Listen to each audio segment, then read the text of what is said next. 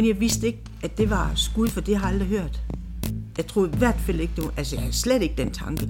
Men pludselig, pludselig, så blev den der klap rykket op med magt, og så kom folk igen. Og det, det, alt det der beskidte opvask, ikke, det, det røg jo hen ad gulvet.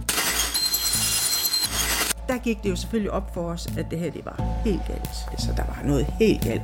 Og så var der en, der, der råbte, han skyder, og han skyder. Jeg havde ikke i min vildeste fantasi, at der var nogen, der ville mig ondt. Den der lyd med det to ladegreb, den kan jeg godt høre nu. Så jeg vidste godt, at uh, så var det sgu nok ikke så godt alligevel. Jeg holdt mig bare tæt sammen med min makker. Det var med ham bange, og det kan jeg godt forstå, fordi han kunne ligge alle vegne. Han kunne jo pille os, hvis han ville. Han var uh, en lonely person, som uh, passede sig selv, og ja, som man ikke kunne få noget ud af.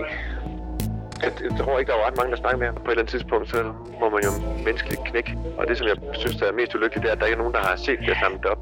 Det var selvfølgelig noget, der optog alle, især i Aarhus, fordi at det kunne jo være, at det var nogen, man kendte, det kunne være gået ud over. Og derfor var det helt afgørende for os på Jyllandsposten at forsøge at finde svar på spørgsmålet, hvorfor.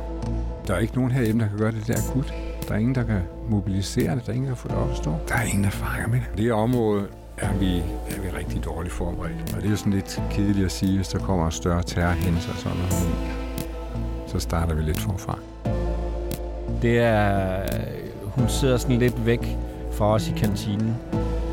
Og, øh, og da vi ligesom kigger rundt, da vi hører de første brag, og tænker, hvad er det her, der, der fanger jeg kort øh, hendes øje.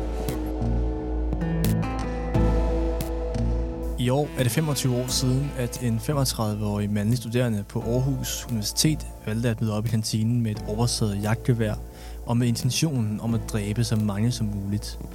På kort tid nåede han at tage to kvindelige studerendes liv, samt såre to andre kvindelige studerende, inden han låste sig ind på et toilet og begik selvmord. Hvordan påvirkede skuddramaet de allernærmeste vidner? Hvordan blev de hjulpet? Hvordan er de berørt af det den dag i dag? Og hvad lærte man af den tragiske episode? Det sætter en ny podcast-serie fra Lokalavisen Aarhus fokus på. I fem afsnit fortæller personer, der på den ene eller anden måde var involveret i skyderiet, om deres oplevelser.